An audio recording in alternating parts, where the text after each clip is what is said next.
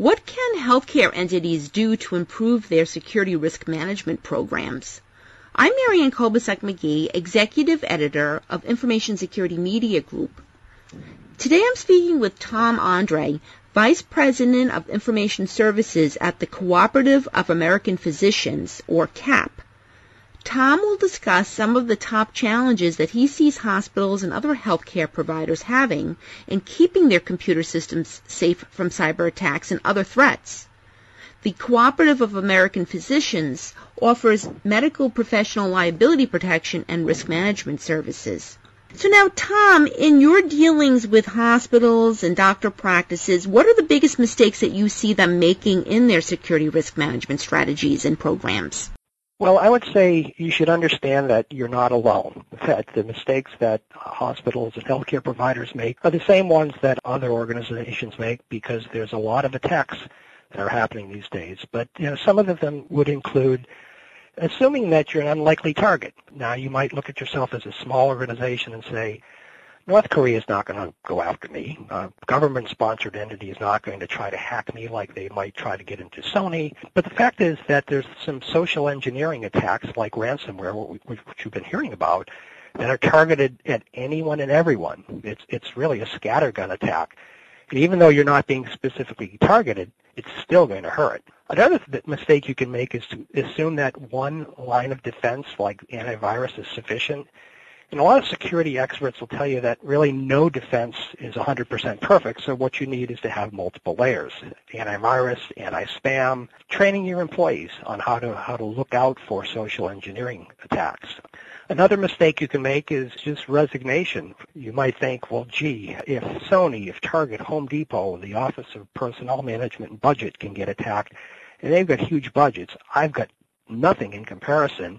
How can I possibly keep up with it at all? The truth is that big organizations often do make mistakes. With the Office of Personnel Management and Budget, there was a red flag that got missed. They were hacked. So there are lots of things that you can do to make sure that you're keeping everything up to date and you're not making some common mistakes. Another mistake you can make is to not realize the lure and the market value of medical records. One of my favorite quotes is from the legendary bank robber Willie Sutton. Willie was once asked, "Willie, why do you rob banks?" And his answer to that was, "Because that's where the money is." And the fact is that when you're talking about cyber attacks, medical records is where the money is. The FBI has reported that a partial electronic health record is worth $50 on the black market. If you compare that to a social security number or a credit card number, which is worth about $1, you realize there's a lot of money to be made in hacking and obtaining medical records. Now, the question is, why is that? Well, what they found is that theft of EHR generally takes twice as long to detect. So what happens is there's a bigger window of opportunity to use that information once it's stolen than it would be with a credit card, which can be shut down right away.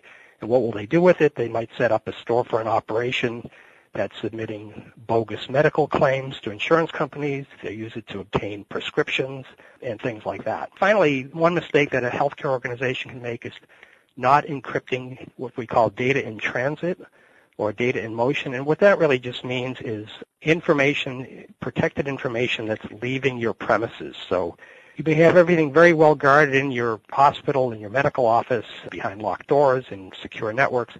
But once that information leaves on a laptop or on a flash drive, if it's not encrypted, it could be breached. The California Attorney General just issued a cyber breach report, and one of the things she mentioned in it was that more than half the breaches in healthcare resulted in a failure to encrypt. That means that's 55% in healthcare compared with 16% in other sectors. So that's an area where there could be, there's an opportunity to really beef up the security. So now, Tom, you brought up the importance of encryption. You also brought up phishing attacks, and I know that some of the large health data breaches that we have seen have involved phishing attacks that have targeted privileged users within an organization, being able to kind of fool these people into giving away their credentials. And once these hackers get in, sometimes encryption is not enough to protect the data that these attackers have access to. Any suggestions for how organizations, if they are breached, if their credentials do get compromised, how they can kind of stop the damage before things run out of control? Once the credentials have been breached, it's very important to get your system isolated and make sure that you can get those credentials changed so that you can stop the damage. Once you've been breached, you need to do a pretty thorough assessment of what's been breached. That could be involved. Now, the recent incident with the hospital here in Los Angeles, that was a situation. It doesn't appear to be a targeted breach or targeted with targeted credentials. There's not a lot of information on it, but it sounds very much like a typical ransomware attack where it's random. Bottom line is it's still damaging, but I don't think it was a targeted attack. Tom, what's your assessment of the level of preparedness that you see at healthcare provider organizations, and especially the smaller ones, to deal with the evolving cyber threats that we're seeing? Do they even realize what they're facing? I don't think a lot do, and I think would be a recommended suggestion for a lot of companies would be, since most of healthcare organizations are used to doing HIPAA risk assessments, to do a cyber risk assessment is to take a look at, get an idea of what type of attacks are likely to happen to your organization, what that could cost you if you were breached, or if information such as protected health information were breached or at least compromised. And like with the hospital here in Los Angeles, your network is essentially shut down for several days. What's that going to cost you? Once you do that assessment, prioritize how you're going to prepare for each scenario. So you might look at, what's the likely thing to happen to me? Well, lots of individuals, lots of organizations are falling victim to ransomware. So how do I protect myself against that?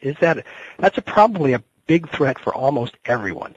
Am I likely to have somebody, if I'm a small medical practice, is somebody going to target me and break into my network?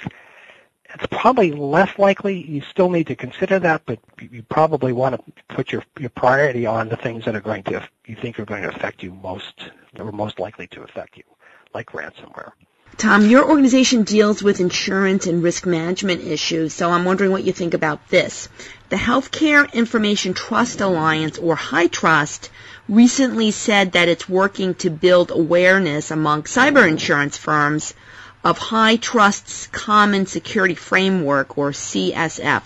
The aim is that cyber insurance companies might consider offering premium discounts and other perks to healthcare organizations that implement the HITRUST Common Security Framework to reduce their security risks. What do you think about the idea of cyber insurance companies offering discounts or other perks to organizations that implement certain security frameworks or governance programs to reduce their risk profile? Well, I think it's good to nudge everyone in the direction of implementing better security. I'm not sure that most of organizations really have a choice. And when I say that, I'm thinking about, again, the Attorney General of State of California just issued her report, and there's a recommendation in there. It sounds like a recommendation, but it sounds like beyond a recommendation, where she says there's an organization called the Center for Internet Security that publishes something called the 20 Critical Security Controls. And the Attorney General's report says they specifically reference those top 20 and say they define a minimum level of information security all organizations that collect or maintain personal information should meet, and then goes further on to say the failure to implement those controls constitutes a lack of reasonable security. So I think the incentive from the cyber carriers is good in nudging them, but it almost sounds like the regulations in states are going to dictate them anyway. And so, Tom, we also know that hospitals and doctors spend a lot of money on malpractice insurance for medical issues. Do you think more hospitals and doctor practices would take their security efforts more seriously if they thought they might get better deals with cyber insurance policies, or that they would be a more suitable candidate for a policy if they spent more attention on cybersecurity? Is this a big issue when it comes to fighting over resources? Well, I don't think I'm an authority on the buying decisions on the medical offices, but there are a number of carriers like us that do include a measure of cyber insurance to our insureds. I know we're not alone, and I think we need to raise the level of awareness of cyber issues so that it's not just, good, I have cyber policy, but maybe I need to look at increasing my limits, or I need to be doing something a little bit more proactive to protect my practice or my hospital. Tom, as we mentioned earlier, there's been ransomware attacks on hospitals lately, other cyber attacks. Anything in particular that you're most worried about for 2016 in terms of these evolving threats that we're seeing? Well, they're getting more sophisticated, and even though they are somewhat random, as I said, I don't really think that particular hospital is targeted, because from what I've read, a recent strain of ransomware is infecting over 90,000 computers per day.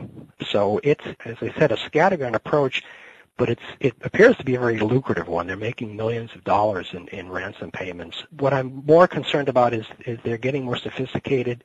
Originally, ransomware strains that we were seeing 6 months, 8 months ago were targeting specific resources on networks, like if you're familiar with Windows, a C drive, and if you have network D drives and E drives and things like that. Now they're getting more sophisticated, and they're targeting things that are not as visible to the common user.